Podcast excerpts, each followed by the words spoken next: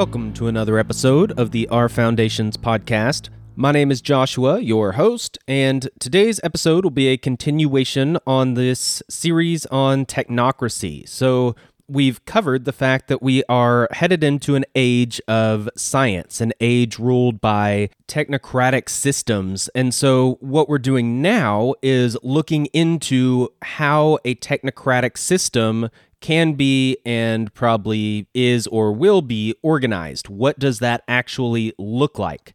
And so, in order to do this, I am using some examples from literature and other well known sources and looking at how they described certain aspects that are relevant and similar, and then apply those to this idea of a technocratic system, of technocracy. And since I believe we've already established pretty clearly that technocracy will be the main control system going forward in this coming age we're shifting into, I think that as we look at what technocracy can look like, how it can manifest, I think it'll become clear that we are already in a phase of a technocratic system. We are already in a phase of technocracy, and we are shifting into another phase, into a more advanced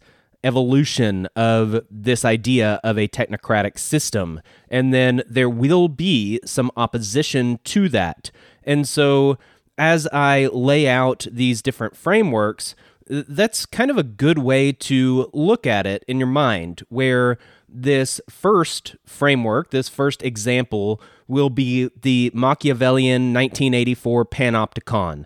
And so that is this first look of what technocracy is, how that manifests, how it controls a population, manages society, these types of things. And it's done in a very visible and physical way, very material way and this is more of what we are in today, would be my argument. Then, as we shift into the evolution of the technocratic system, that's where my next set of examples would come into play. And this would be Plato's Brave New World Foundation.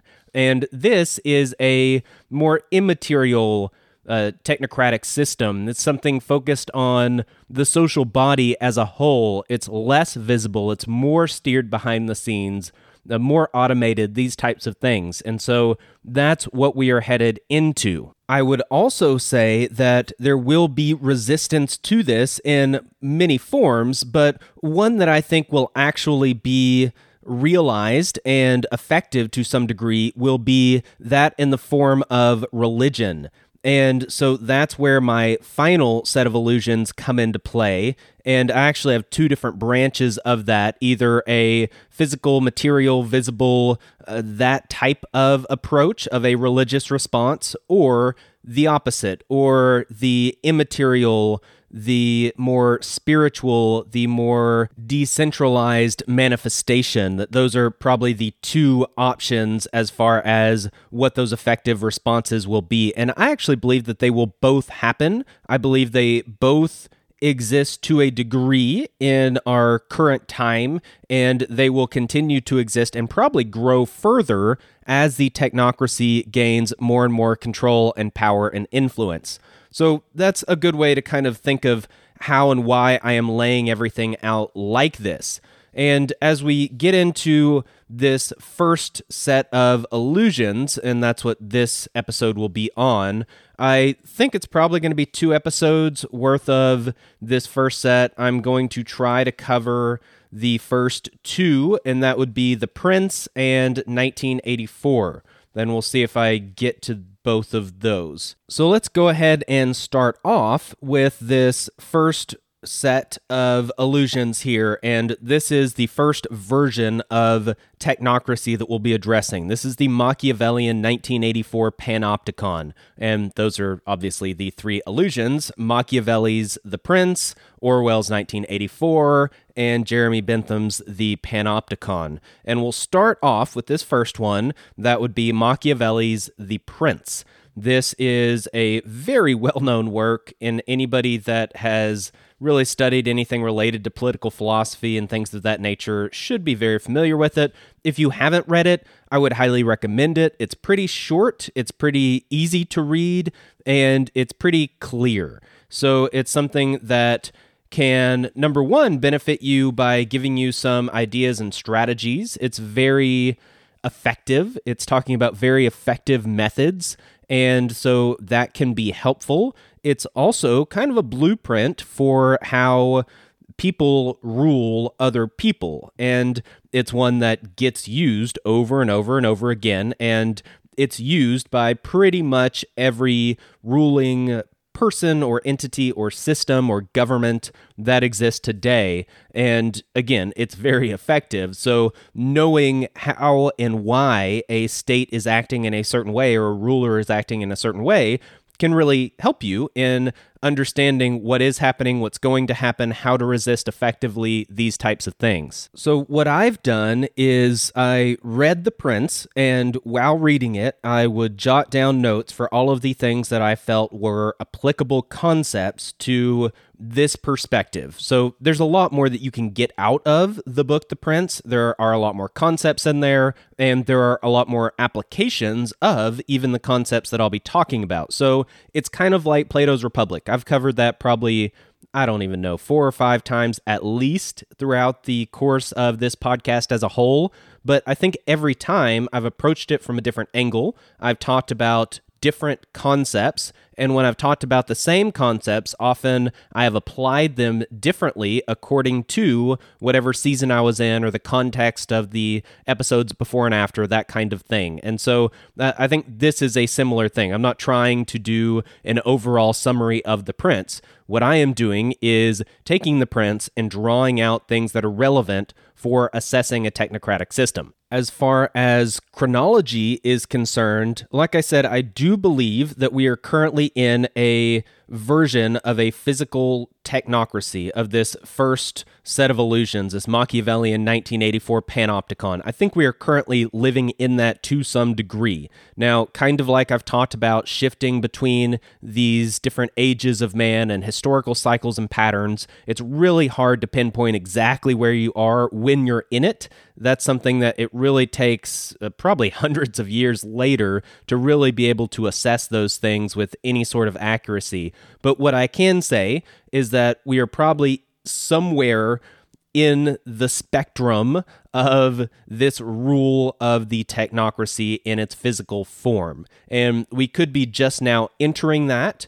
We could be in the middle of it. We could be near the end of it and phasing into the next group of illusions I'll cover, but we're somewhere in that range. So that can give you at least a broad idea of roughly uh, how to look at this. And as I go through these various illusions, examples, and concepts, maybe that can be playing in the back of your mind and you can think about how those apply to our current and modern age it, are these things that are in full effect now? Do you see them getting started, or do you see that they've already been in effect for years or decades, even? So, as we talk about this idea of technocracy, th- this idea really got popular in the 30s. So, the source that I typically draw from is William Henry Smith, who, as far as I know, is the one that coined the term first of technocracy. And as far as I know, he wasn't directly related to the technocracy movement out of Columbia University and Technocracy Inc. and all of those things that you'll hear about if you actually study technocracy. If you listen to Patrick Wood or people of that nature that talk about the history of technocracy, that's where they usually take it. And that was in the 30s I believe William Henry Smith was writing in the late 20s, if I remember right. Um, it was either the, tw- I think it was sometime in the 20s. I'm just not sure where in the 20s, but he was definitely before Technocracy Inc. and that movement got going. But either way, you can see how this movement has been around for quite a while, number one. Number two, I've shown how these ideas have been around for an even longer time. So some of these allusions I'm drawing from, like The Prince and like Plato's Republic, these are old works. These were well before the 20s and 30s. So these ideas have been around. If you go back to the Rhodes Roundtable groups and things like that, so I've done uh, many episodes on that. If you have not listened to them, go back and listen to the corruption and conspiracy episodes in season one. I honestly have no idea where they are in season one. Just search through and you'll find it. But in those, I cover this a lot about these groups and these powers behind the scenes, kind of like all the quotes that I mentioned a few episodes ago. Uh, these are things that were happening in the early 1900s before the technocracy movement, but they kind of coalesce. And uh, the reason why I am talking about all this and mentioning all of these things as a side note before getting into the prince is that it is clear that some aspects of technocracy, the way we are looking at it, have existed since a minimum the 20s and 30s, probably the early 1900s. And that's where it seems that it really got its start. Now, again, that doesn't necessarily mean that it got its start then. It's been so long, so maybe it's peaked and it's headed back down, heading into the next phase. Not necessarily. Things like this, when we're looking at history, we're looking at societies and nations, looking at this macro view, these things can take decades, they can take centuries to really play out. Look at how long Rome existed for. That was a very long time. And so that this is not something to say that, oh, we're well past the beginning and so therefore we're near the end. No. But I am saying that a lot of this stuff has been going on and building for, at a minimum, a few decades, probably even close to a hundred years. And so if that is the case, then we are definitely I would say, I shouldn't say definitely, my personal opinion is that we are somewhere at least in the middle of this phase. And I think it's really starting to ratchet up. I would say we're kind of really in the middle of it, where it's been well established behind the scenes and it's starting to become clear. It's starting to come to the front and starting to be a clear dominant power in the world. And I think that is where we are personally and we're starting to see the beginnings of this next set of illusions that I'll get into later Plato's Brave New World Foundation. We're beginning to see the beginnings of that, but we are still in the heat of this first set. And that would at least be my personal opinion. But again, you assess it as we go through these and come up with your own opinion. So, with The Prince, Machiavelli is mainly talking about how to rule. How do you rule as a prince, as a ruler? How do you govern and control a population? And how do you do this effectively and successfully? What are some of the pitfalls? How do you handle uh, rule and governance, as well as war, as well as different threats, internal and external? How do you get the uh, basically how do you win the hearts and minds of the people you are governing all of these types of things. This is what the Prince is for. It's basically a manual for understanding these things for rulers. And it was written hundreds of years ago, so it is not modern and current, but the concepts definitely are. They are pretty evergreen and, like I said, have been applied ever since this was written and before. So I'll just go ahead and start off with the first note that I have, and I'll just work through these and talk about these individually. They may not necessarily flow extremely well together. I think that I wrote them down chronologically as far as the book is concerned, but as they apply to technocracy, that doesn't necessarily mean that these are laid out the way that I would personally chronologically lay out an outline of these concepts related to technocracy. So uh, it might seem a little jagged at times. I honestly don't know.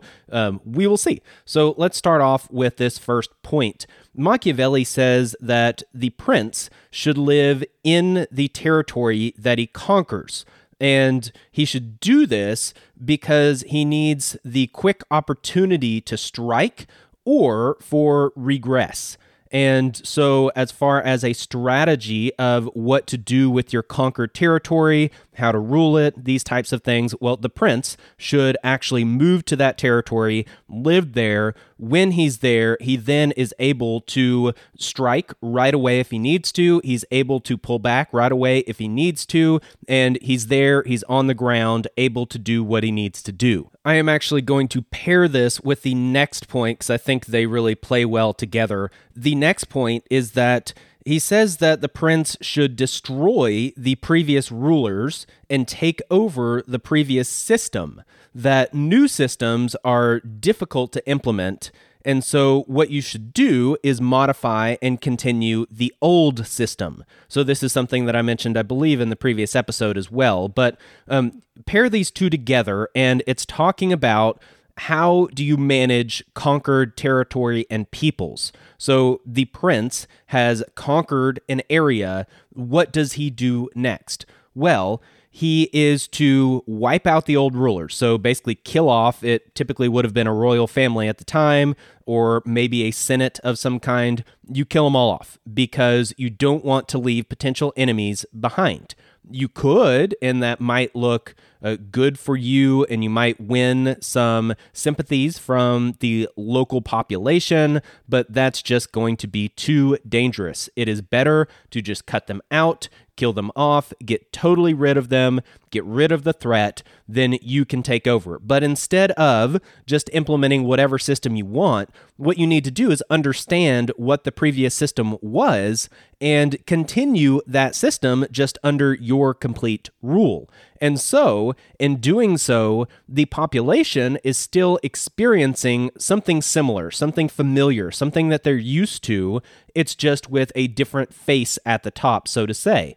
And then the changes and modifications are going to get rolled out in time and they're going to get rolled out slightly. It's not just this complete break with a brand new thing. Instead, you are continuing this old system that the people know, they're familiar with, and you are just doing this under your own control you are also living in the territory. So you are there. You're not conquering this territory and then ruling it from afar, being the faceless ruler. No, you are going to be there. They're going to know who you are. They're going to see you as the head of this system. They're going to see some of the changes that you make, even though you're not totally changing everything. And as you are there, when threats do appear, when someone does come to attack, when there is opposition to your rule, you are right there. So, number one, that's a deterrent.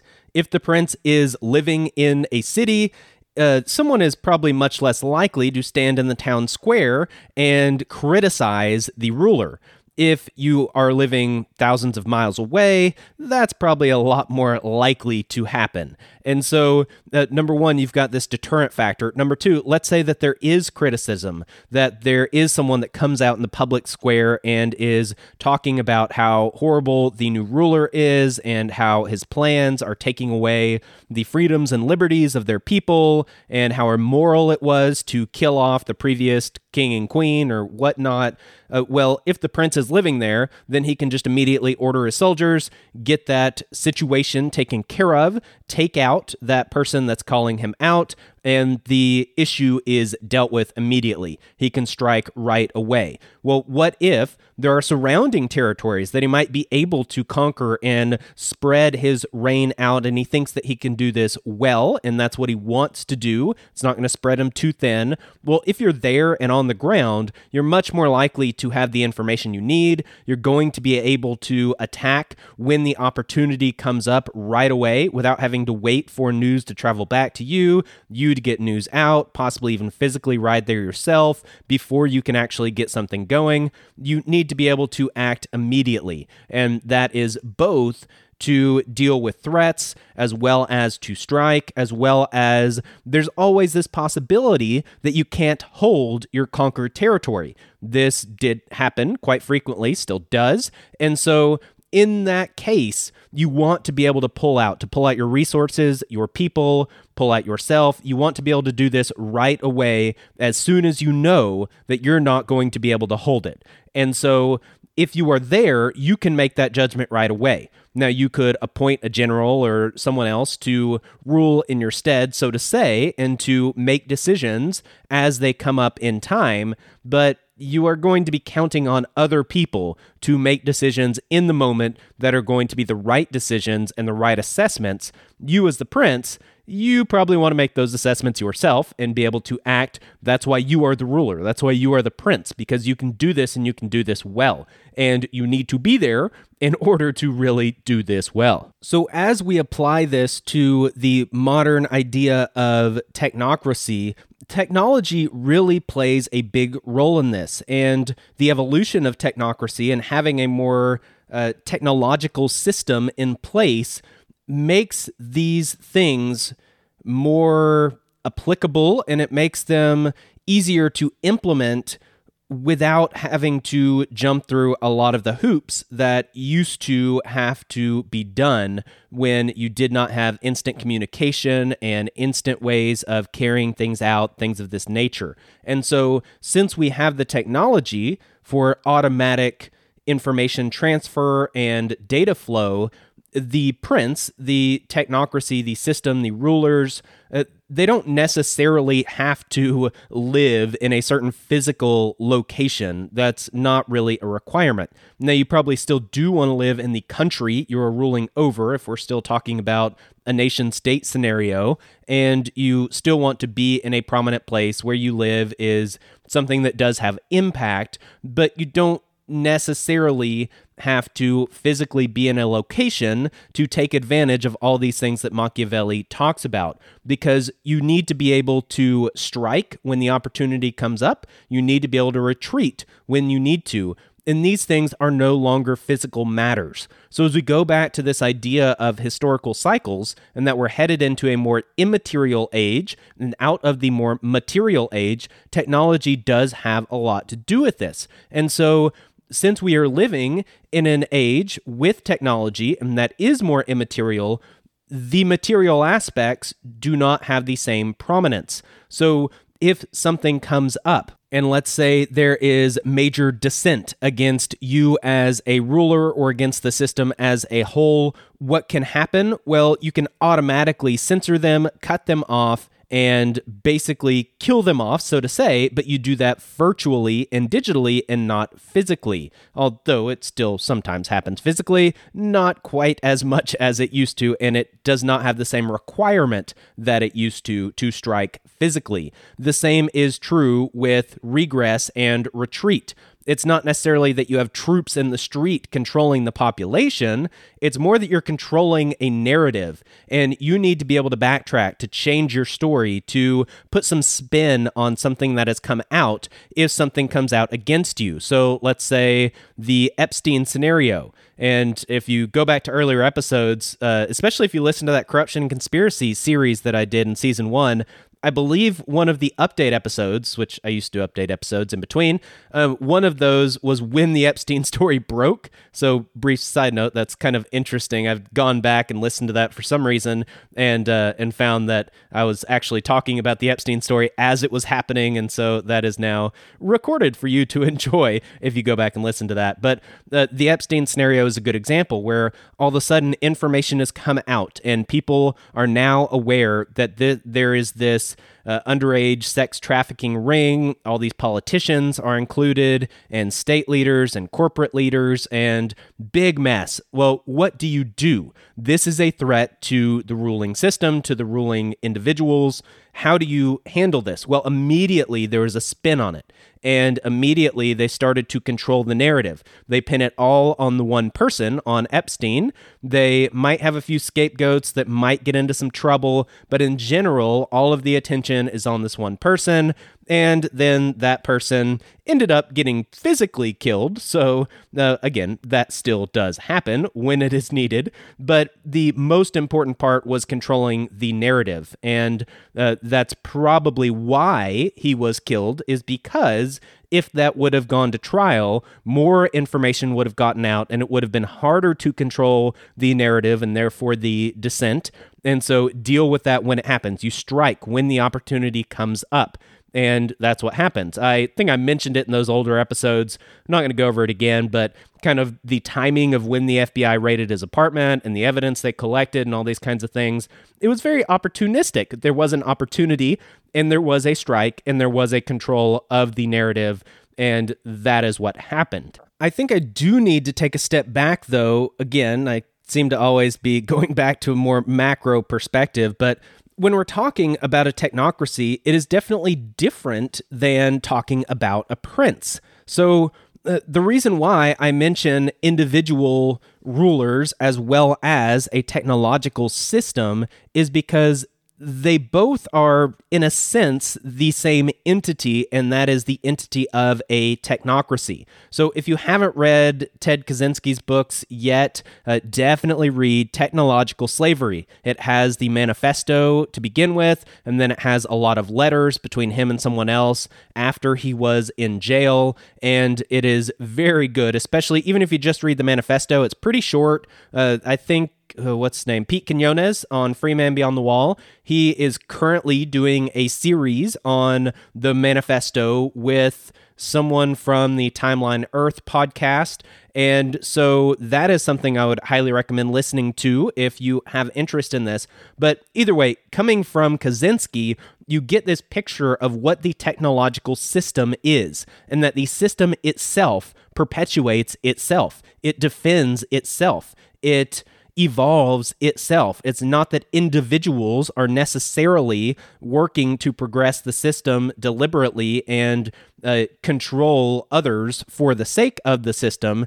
Uh, those things do happen, but the system itself becomes its own self perpetuating entity. You can go back to the concept that Van Armani talked about, about how corporations are gods in the ancient sense, where it is this this immaterial entity that has control, but it's not an actual person, but it does have influence over many different people and individuals, and different people and individuals are involved with this entity, working for this entity, doing the bidding of the entity, and yet this entity is not an actual person. It has no physical location. It has no one thing that you can point at and say that is the thing. That is the corporation. That is the state. No, it's it's something else. It's what the ancients might have considered a god. It's what Kaczynski calls a system. And the current technological system is this. And so when I talk about the technocracy, at least in my mind,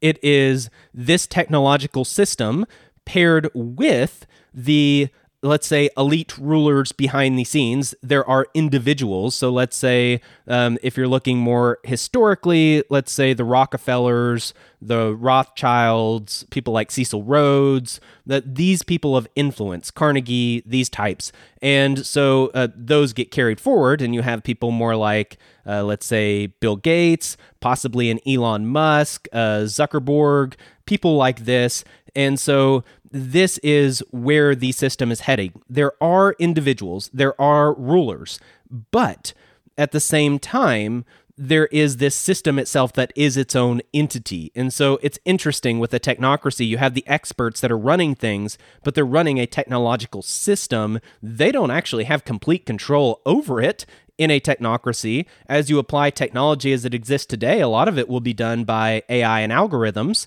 and be more automatic. And so it's this weird blend of individuals and immaterial entity and immaterial entity. And so that is the technocracy. So that's why I'm going to refer to both systems and rulers. And that's kind of at least how I see it as it exists today. Now, with the prince, Machiavelli is talking about conquered territory and what do you do with the conquered territory.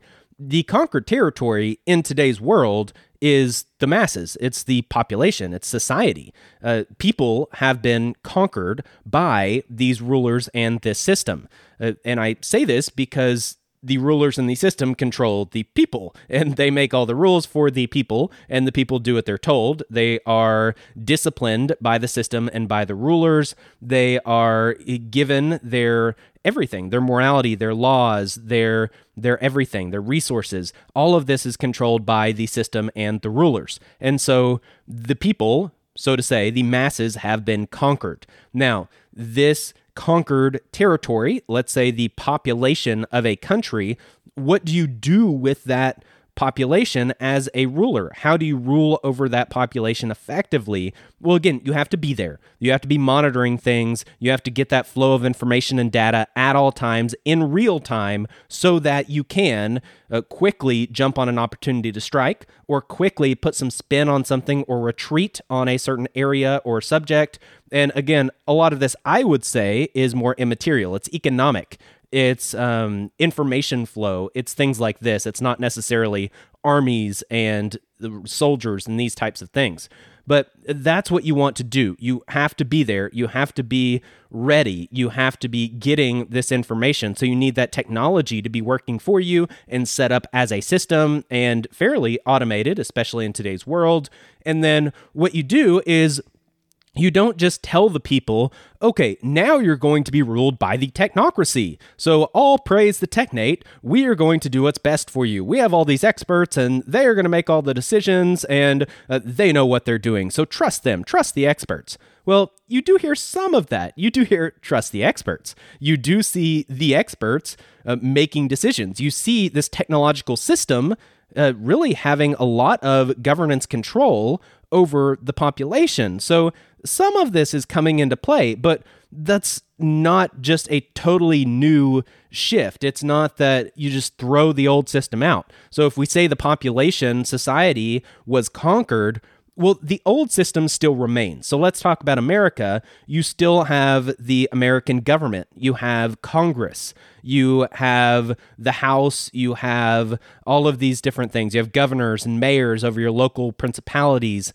you have the president, you have all of these, the State Department, the Pentagon, all of these things still exist. They're physical things, they're physical people, they're also immaterial things with immaterial goals and immaterial systems. They are all of it. And that is the old system, that is still the current system but with some modifications. And so that's what's happening is that the old system gets modified in order to be more useful for the new ruler who has conquered the territory. So as the technocracy conquers the people, then it takes over the old system and it is acting in real time as a system to impart its control over the population.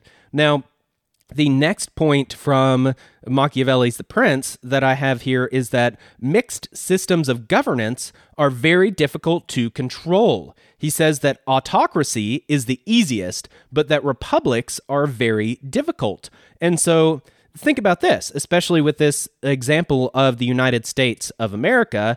The United States of America was founded as a republic. But what shift have you seen in the past few decades, at a minimum, a shift towards something that is more democratic and more autocratic? So you have more and more executive power that is uh, getting established. And you have this unelected deep state, so to say, that has a lot of power in our government. And this is not just something that's happened over the past decade or past administration or two. Again, go all the way back to the early 1900s for uh, some very clear examples of this happening. Look at the Council on Foreign Relations, or probably more specifically, the Trilateral Commission, and how many people in head positions in government have been also members of the Trilateral Commission, whether that be presidents, the head of the CIA, um, uh, people that run the State Department, national defense, all of these things. Uh, there's a lot of overlap there. So you're going to get a ridiculous amount of overlap with the CFR, but the Trilateral Commission, at least, is a smaller group. And so that might be a little easier to see. But either way, you've got these people that are not necessarily elected by the masses. So this is the idea of autocracy that you have someone at the top that is ruling over everybody else. It's not that everybody else is choosing who is making some decisions for them in a representative system, that's a republic, and that's not what we have. Uh, and I, I say that intentionally, and I know that technically America is a republic, but in reality, how it functions today is much less like a republic than it is like some of these other types of systems. Uh, a lot of the way that the government functions in today's world is autocratic, and a lot of it is democratic. I would argue that the democratic aspects are a facade and a way to control things, and the autocratic aspects are even more intense than most people realize. That would be my personal opinion. But either way, it fits really well with what Machiavelli is saying here. So it's the same idea that I talked about before about how when you conquer a territory, you conquer a people group, then you don't necessarily just change all their systems. Well, let's say that this concept of a technocracy has been gaining more and more steam, been gaining more and more influence and control since, let's say, the early 1900s. Well, what has also happened? It's not that we switched to a technocratic governance system. There was a call for that. I believe it was FDR that uh, Technocracy Inc. actually wanted to become dictator. They wanted him to just claim that he was the dictator and they would support him and he would start the Technate and this would all be a real physically manifested thing. That's not what happened. And according to Machiavelli, that would not have been very wise. What you need to do is you need to take over the old system and then slowly change it and work it towards what you need it for. And uh, what do you think has been happening to America ever since the Constitution? It's been slowly changing to be more and more autocratic, more and more democratic, and uh, more and more controlled by both the system and the elites behind the scenes of the system. And so that's what's going on, and this is why it is playing out this way. Machiavelli says that sovereignty comes from either the nobles or the people. And between the two, the masses are easier and more important to control. And with this, what you need to do is gain the masses, you gain the allegiance of the masses, and you organize the nobles to your favor. So instead of putting all your focus on gaining control of the nobles and then trying to manipulate the masses, you gain control of the masses and then you manipulate how the nobles are organized. And this is where sovereignty comes from within a population, within a governance system. So that is what you need to focus on. And again, that's where I was saying in the previous note there that democracy is more of a facade and it's easier to control. Well, that's exactly what's going on here. We'll talk about that more with Plato, where you have the masses that have more control. Well, they're easier to manipulate. You think of a modern technological system with propaganda, media, censorship, all of these types of things it's a lot easier to control a narrative and control the masses than it is to control the minority of people that are, uh, let's say, in this noble class. Let's say um, the people at the top end of society, the high class folks it's harder to control them than it is to just control the general masses. So, what you do is you control the general masses, and then with them on your side and having the sovereignty that that gains you, you then start to manipulate and change the order of the nobles in the organization of them. You raise some up, you bring some down, you add some in, these types of things, and you organize that noble class, that upper class, that kind of ruling influential class, but not at the top, you organize them in a way that plays out to your benefit. Then you have them in a good position and the masses in a good position. And you have the sovereignty that you need, that is, in a sense, willingly given. You are not forcing it out of people. Now, part of this is this next note that you dole out benefits slowly and one at a time to increase the savoring of them as well as to make the subjects more dependent on you. So you have benefits that you are going to give out to the people. You're not just going to be this tyrant that is despised. That would be a very foolish way to rule. If you want to be successful, you need the people on your side. That was the last point. You need the masses. Well, how do you get the masses?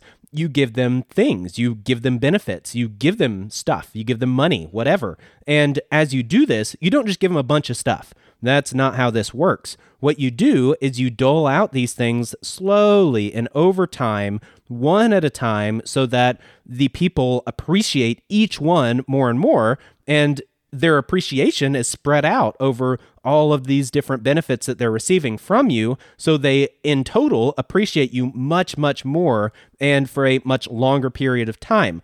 Not only that, but they come to depend on these benefits that you are doling out to them. So if it's something that's repetitive, if it's something that has continued for a long period of time, they get used to it and they enjoy these benefits that you're giving them, then over time, they do become dependent on these benefits. They are making their life decisions based on receiving these benefits and it's not just the benefits they're dependent on, now they're dependent on you, the ruler, and you could say the system. When we look at the earlier time periods of the technocracy starting to build, this is when the welfare state was really established. So, again, if you look at America and the early 1900s, it was fairly small, and especially going back before that in the 1800s, the welfare state was extremely small when compared to modern times. And after the 1900s uh, come into play, it starts to grow and grow and grow and grow, um, especially through the world wars and especially into modern times. You see that the welfare state is now very large. Uh, what do you think the effect of something like stimulus checks for COVID are going to have on people? Well, it's money, it's benefits that are handed out and doled out slowly over time, one at a time, and people are starting to get used to that, becoming dependent on having that check coming every month. And yeah, what's going to happen? They're more dependent on you, on the government, on the state, on the system. And that is what is currently happening. uh, the welfare state is a good example. And for a very specific example, the COVID stimulus checks are a very good example. I'm not sure how other countries are handling that. So uh, maybe listeners, if you're in a different country and you can report that to me, then that might be helpful. But uh, this is what's happening. The idea of universal basic income is this it's the next step from the welfare state to something more.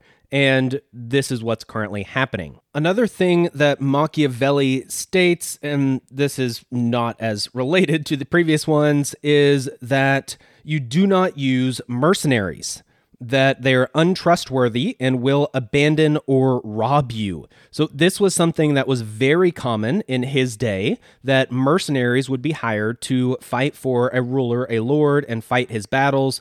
But this would also go wrong very often, where the mercenaries would raid local villages, and that would then make the people hate the ruler, and they would blame the ruler for the things the mercenaries did. Or maybe the ruler wasn't able to get gold or resources to the mercenaries in a timely manner, and the mercenaries turn on them, or they just up and leave. They're not going to fight without getting paid, that kind of thing. And so the mercenaries became a threat. Sometimes they would even conquer a territory and then just keep it for themselves and not give it to the ruler that hired them. And mercenaries are just not trustworthy, like Machiavelli says. And so, because of this, you don't use them. Now, in one way, you could see that this is not how things are going in modern times. Let's look at the wars in the Middle East. There has been a greater and greater and greater focus on independent contractors that are working and uh, basically they're mercenaries in the Middle East. And uh, I guess maybe we're out of those wars officially. Uh, we'll kind of see if that lasts. But uh, as of this recording, at least, we have pulled out of most of those places to a significant degree.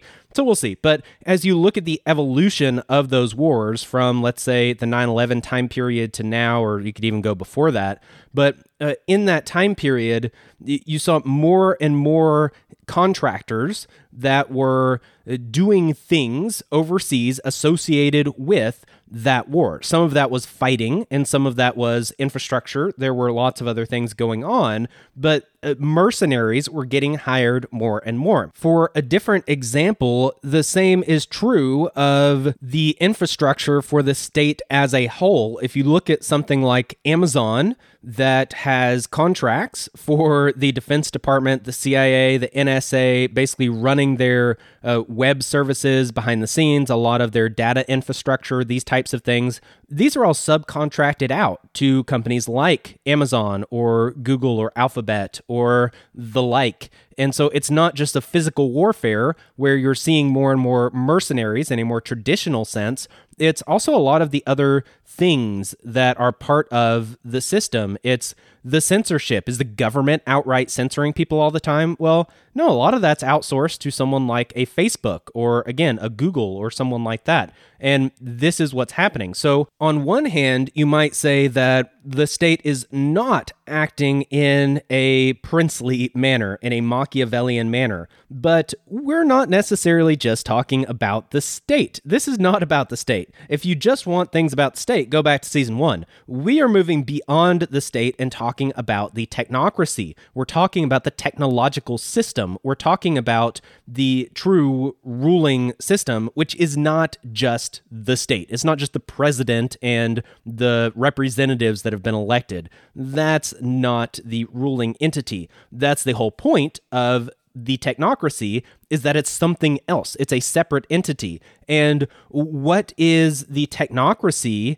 Uh, what is it made up of? Well, a lot of it, and if you go back to season two, this was my main point in season two was that it comes out of the corporate world. That's the equivalent of the nobility back in the time of, well, roughly the prince. And so in modern times, it's the corporate world and it's big tech. That's the example that I pounded in over and over again that big tech would be one of the biggest sources of the ruling elite of the technocracy. And so, who is getting outsourced? A lot of these duties. Who is the state going to? In a lot of different areas, it's big tech. Now, uh, obviously, you still have the military industrial complex, and that still exists and that's still a thing. So, the physical example of the wars in the Middle East, those were actual mercenaries that were being used. And that did happen and that still does happen. But uh, I would say the more important thing, again, in the modern times and in our shifting age here, we're getting to the more immaterial. The more important is the flow of information, it's the data, it's controlling the masses, and it's not controlling them by soldiers. And it's not about these physical wars that are happening. Uh, that's a totally separate function that we might get into in other times. But what's really important is the technological aspects and that really is getting more and more put into the hands of big tech. So, on one hand, the state is acting in a very non Machiavellian manner, and that is very foolish. On the other hand, you can see how the technocracy is acting very Machiavellian and taking power and doing these things themselves. So instead of, let's say, the robber barons in the early 1900s controlling the state behind the scenes through something like the Rhodes Roundtable groups, aka the Council on Foreign Relations, or something like the Trilateral Commission or uh, any number of things, political contributions, all these kinds of things, Federal Reserve System, instead of using these things as their tools and their pawns and steering them behind the scenes, well, now the technocracy is taking this rule th- itself. And so now it is gaining more and more power and handling them itself instead of outsourcing that to the mercenaries of the state. And in doing so, the technocracy has more and more control. And again, I it's really hard to frame how I speak of the technocracy. It's not a person, it's not even necessarily a group of people. It is a system, but it's not necessarily an identifiable entity yet. There is no such thing as a technate. And that probably will come into being it might not. I honestly don't know. I can't tell the future, but that's what makes it so hard to talk about it. It is an entity, the technocracy, but it's so immaterial. It's it's really hard to describe, even though it is so obvious, and I can prove that it does exist, and I can show its influence. It's like the wind. How do you identify the wind? Well, you can see what it does. You can hear it. You can watch its effect on nature and on the leaves and on the things around you. You can feel it but it's really hard to identify the wind itself as an entity. And that's kind of my problem here as well. But this aspect of the technocracy gaining more direct control really plays into some of these points before and that I'm getting into after, where the prince lives in the territory to make automatic decisions themselves. It's gaining more direct control, it's not putting that in the hands of somebody else. Uh, the next point is that a wide a wise ruler will discern problems when they're small and squelch them immediately. And so the ruler is in a position where they are going to discover the problems right away. They have the wisdom to discern them while they are still very small, and they're going to immediately deal with them and totally get rid of them. So that's the idea of as a narrative comes out, as information starts to come out, it immediately needs to get spin. It immediately needs some censorship and some promotion. You censor some aspects, you promote some others, and this is what needs to happen right away as the problem problem is very small. And that's what the technocracy does. That's what our technological system does. And uh, that is Machiavellian. That is the way to act. But you need to be the one in charge in order to do that. If you sub that out to mercenaries, then there are times that they will do things of their own volition, or maybe they lose a contract with the state and then they're going to do their own thing. So, uh, again, from a state perspective, it's unwise to use the mercenaries. But from a technocracy perspective, they're putting more and more into their own hands, and that is very wise and Machiavellian. So, the next aspect is that the prince should be liberal with others' resources and mean with his own resources. So when th- this is just the epitome of really the state, but also the technocracy, uh, you take the resources of others, that's taxation, you take all of their stuff, and then you use it very liberally. You hand it out through all these contracts and donations and different things, and um, you use it and spend it as much as you want. You get some big salaries that you're paying out, all of these things. It's not their own resources. They didn't do anything for them, they just took it from the people. And they dole them out very liberally. They hand out this money through taxation as well as the taxation of inflation. So they can just print money, and that is inflation, which is a form of taxation because it is taking value from the people and then distributing it as much as they want to. So th- that's the idea of any ruling system is that you take the resources of others. You're very liberal with them. But when you have your own resources and your own things that you have, as far as wealth is concerned, power and influence, these things, you don't dole those out to others and you keep them. You're very mean with them. You're very restrictive with them. You're very careful with them. That is what you must do. So when we're talking about something like the technocracy, there are, let's say, platforms that people use a lot. Let's say something like a Facebook or a YouTube or whatever. Now, there is a lot of data that let's say Facebook gets from its platform. So it is getting a lot of data from its users. That's uh, how you pay for Facebook. You don't pay with money, you pay with your data, your information. And so as people are giving up their resources, Facebook is taking all these re- resources, all this data, and it's doling it out very liberally. It is giving it to all these third parties, it's selling it, it's using it for other people to do ads, it's using it for its own purposes. It's it's using all these resources as much as it can and really doling it out as much as possible. And in doing so, it is not using up its own resources. Its own resources, it's building by giving out these resources to others. So, in exchange for giving out your data to a third party, Facebook gets paid for it. And um, as it uses all of this data and information itself, it gains influence over you and it can run uh, ads and propaganda campaigns and censorship, all of these types of things. It can do because it has all of that data.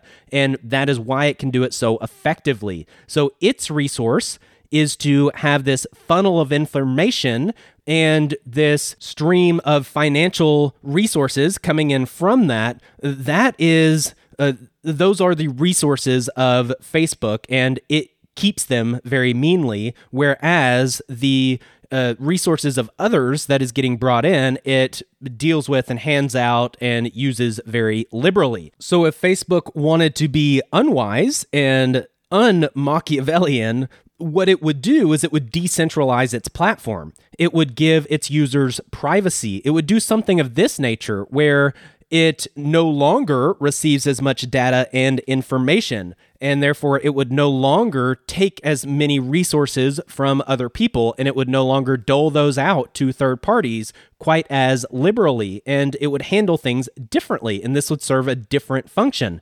Uh, is that what the technocracy is doing or going to do? Well, no, because uh, as uh, I am arguing here, the technocracy is Machiavellian. That is not how it will work.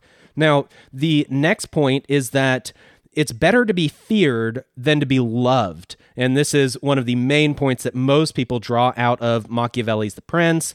Um, he says to aim for both. You want to be feared and loved, but in his mind, at least, isolated cruelty is more merciful than the neglect of kindness that leads to disorder. So this again kind of goes back to the idea of uh, Plato. I believe it was Plato's Republic, where he talks about justice and what that is, and justice is order.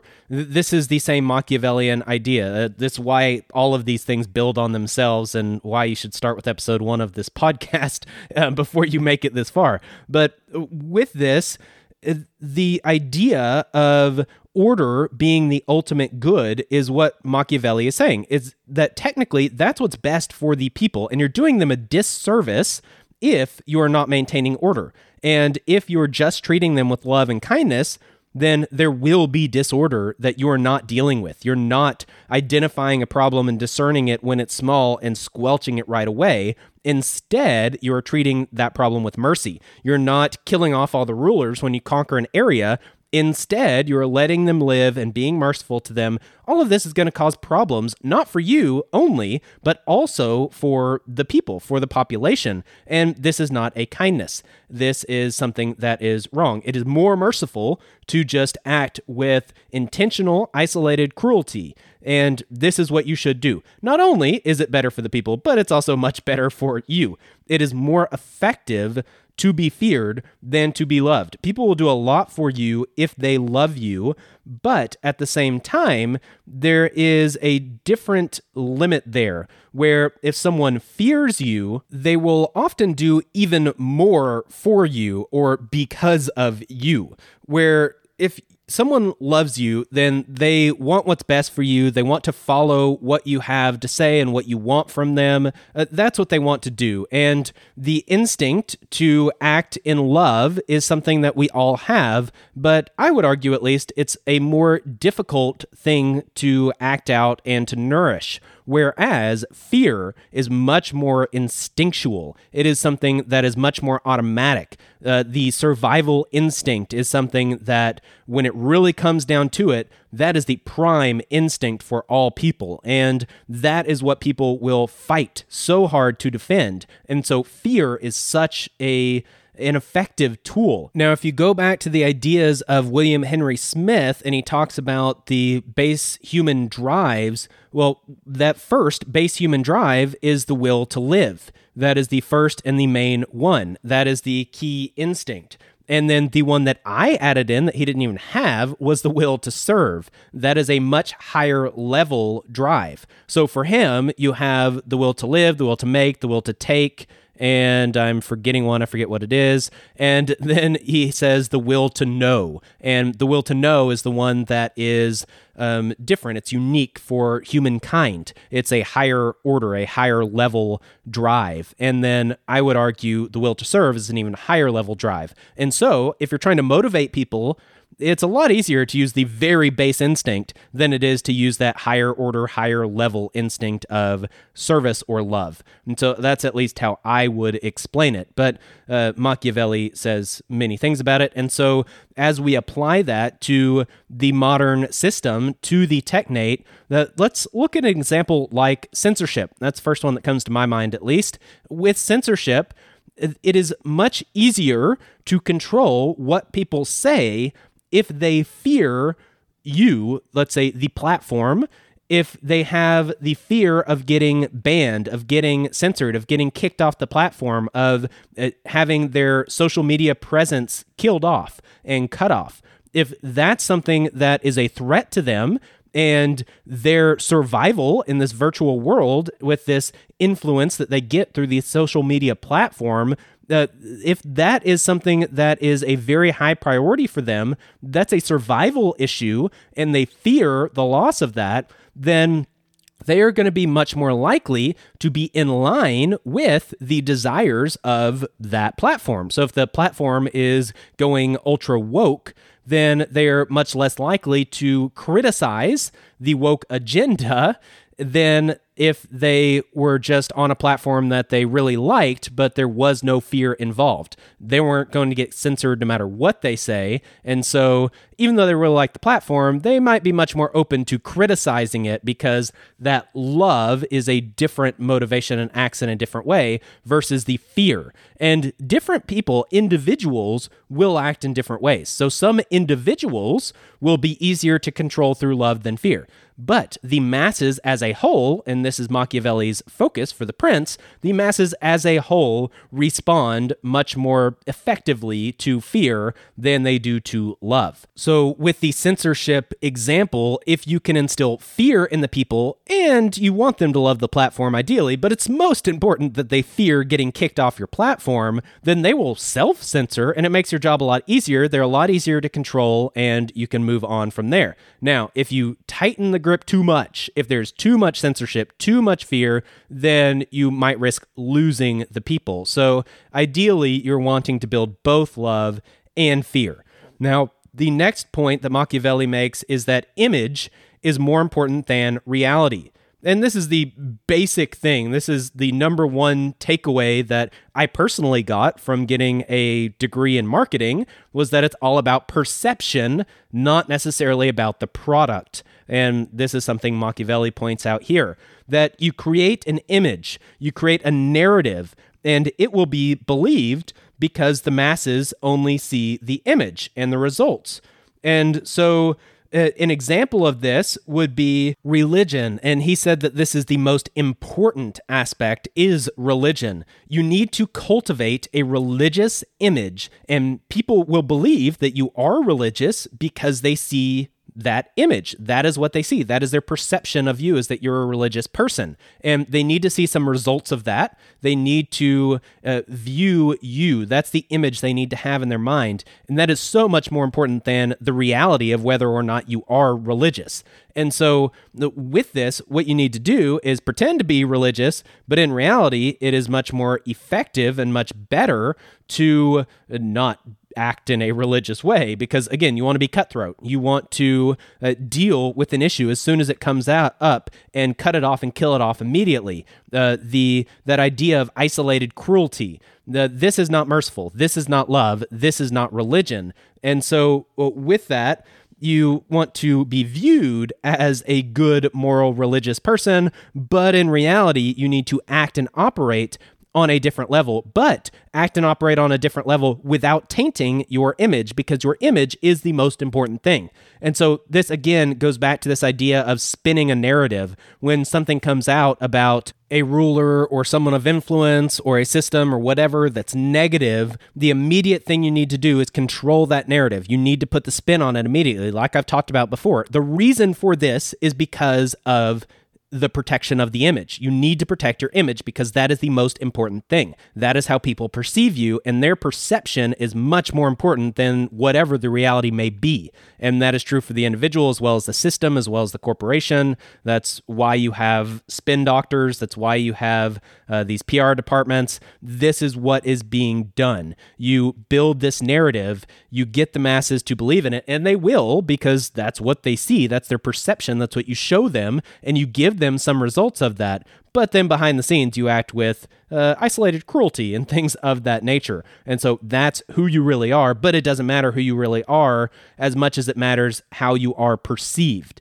And so that is a very important point. So when you think of this idea of trust the experts, well, the perception is that the experts, the scientists, the technological elite, these tech billionaire entrepreneurs, the, these are all the people that really know what they're doing. And and they would definitely make the best decisions for people as a whole. We all know that people are, you know, at times they can be ignorant, they can be kind of dumb. The average person is not so high up, but but Elon Musk, man, he's way up there. Dr. Fauci, yeah, he definitely knows what he's talking about. He's been in charge of some major things that have happened over the decades and very important leader. And so, you know, it's this idea, of course, I'm being sarcastic, but it's this idea that these experts have this image and people perceive them in this certain way. And in doing so, those experts have more control over the people. Now, there is plenty that I could tell you about Dr. Fauci um, that the reality is very different than the perception. And he is definitely not one that should be trusted or looked upon favorably for many, many, many reasons. A random side note with Elon Musk that I thought's pretty interesting. His, I believe it was his grandfather, was the president of one of the technocracy movements. So Elon Musk definitely grew up in an environment where this idea of technocracy and technocratic systems was definitely one he would have been very familiar with. And guess what? He's one of these, I would argue, future uh, technocratic rulers or elite somewhere in that class. Uh, just random side note. But let's get back to Machiavelli here. If we get back to the next note, he says that you need to create controlled opposition and then crush it and use this as an example to the masses. This is a big thing that's going on right now. It's been going on, especially through the COVID narrative. That's a really big one. But what you do is you know there's going to be opposition. You know people are going to oppose your rule. Instead, instead of letting that grow naturally, what you want to do is take some control of that of that opposition steer it in a certain direction. You know a lot about it. You have some control over it. You know who's involved. And then you can just immediately crush it as soon as people know about it and it gains some steam. And that sets an example for everyone that number 1 you're very effective. You know what's going on. And number 2 you're growing fear out of that. And so people fear you more because not only do they see your response, but they see that, oh, you were aware of this really early on and you've been watching this for a while. You must have your eye on all of these different things that might go down. So I am going to watch out that I don't participate in anything like this because I'm scared. And so that's the idea here. If you look at how a lot of FBI and ATF uh, stings have FBI and ATF agents involved in them. It's a very similar deal. You could look at something like uh, some involvement in Waco. Uh, there's some involvement with Ruby Ridge. You've got the more recent, um, uh, what was it, a plot to kidnap a governor. And then it turned out that the vast majority of the people they arrested were FBI agents undercover.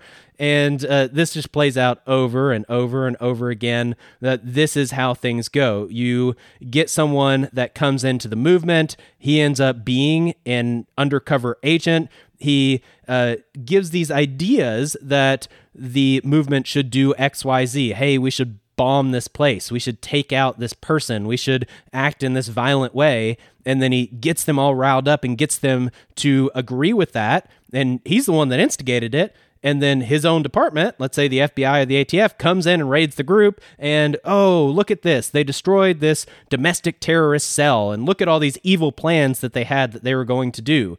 And yes, that happens over and over and over again. This is nothing new. It is currently happening. We saw this, uh, at least as of this recording, I think it was a week or two ago, where there was some political rally and one other group brought in some people to dress like neo Nazis and pretend to be these right wing extremists. And they're trying to spin this narrative and um, that's what they're doing. They're trying to insert these people behind the scenes to kind of control this opposition to their political views. So, whoever the politician was, they had views that were different than this group. So, this group wants to not just let them continue and do their thing, they want to have some control. So, they try to bring in somebody to change that narrative, to control that image, and control the opposition as a whole. Uh, these are things that, again, are just the way it works. Now, another point that he does make is that when you're dealing with the masses, you should not take property or liberty away from them. You don't take away their weapons. Now, again, this is the opposite of what most people think of when they think of the state and the government and the rulers. Oh no, they're going to take away your weapons and then they'll have complete tyranny over you. Well, Machiavelli says this is not the right strategy for ruling. What you should do is make the masses effeminate and fractional. And so when you do this, you, number one, make the masses more passive. And number two, you get the infighting and get the different factions to fight amongst themselves, the divide and conquer strategy, that these are much, much more effective.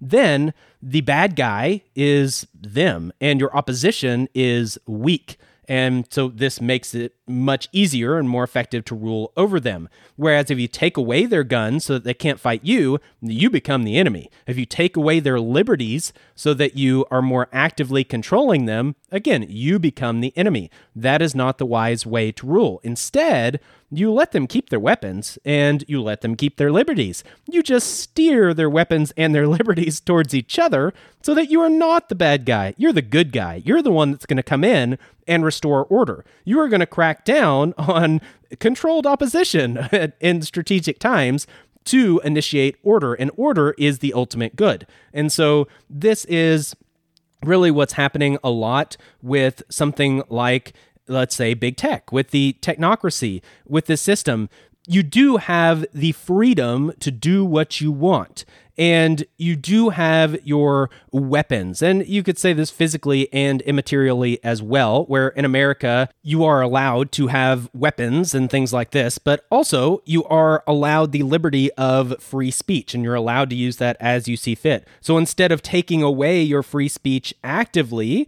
and although this is kind of done through censorship, let, let me explain this a little further. Instead of just taking away all your liberty for free speech, eliminating you from all platforms so that no one can say anything on any open forum, instead of doing that, you give them their liberty to say what they want for free speech. You give them their weapons, and their weapons in this form would be their their voices, their ideas, their concepts, their factions, these types of things. You give them to them, you direct them against each other so that this fight this group is fighting that group, and um, this other idea is in opposition to uh, the previous idea, and so on and so forth. You organize these things, you promote certain things, you do censor some things, but again, you're not taking away all their liberties, you're just more steering it. And that is the correct Machiavellian strategy. Now, as you do all this, you want to keep the masses content you want to give them games and festivals and things like this. If your support comes just from discontent or the lesser of two evils, then that support is feeble, it is weak. You need to create true support. And so, in doing so, you need the people content. You need them distracted. You need them to love you and look at you in a positive light. And you are trying to do this. While fear is more important than love, you do want the support of the people. And sometimes that support can come through fear but you don't want it to just come from discontent or, oh, well, he's better than the other guy. No, you want them to actively fear you or actively love you. And in doing so, you give them games, you do bread and circus, these types of ideas.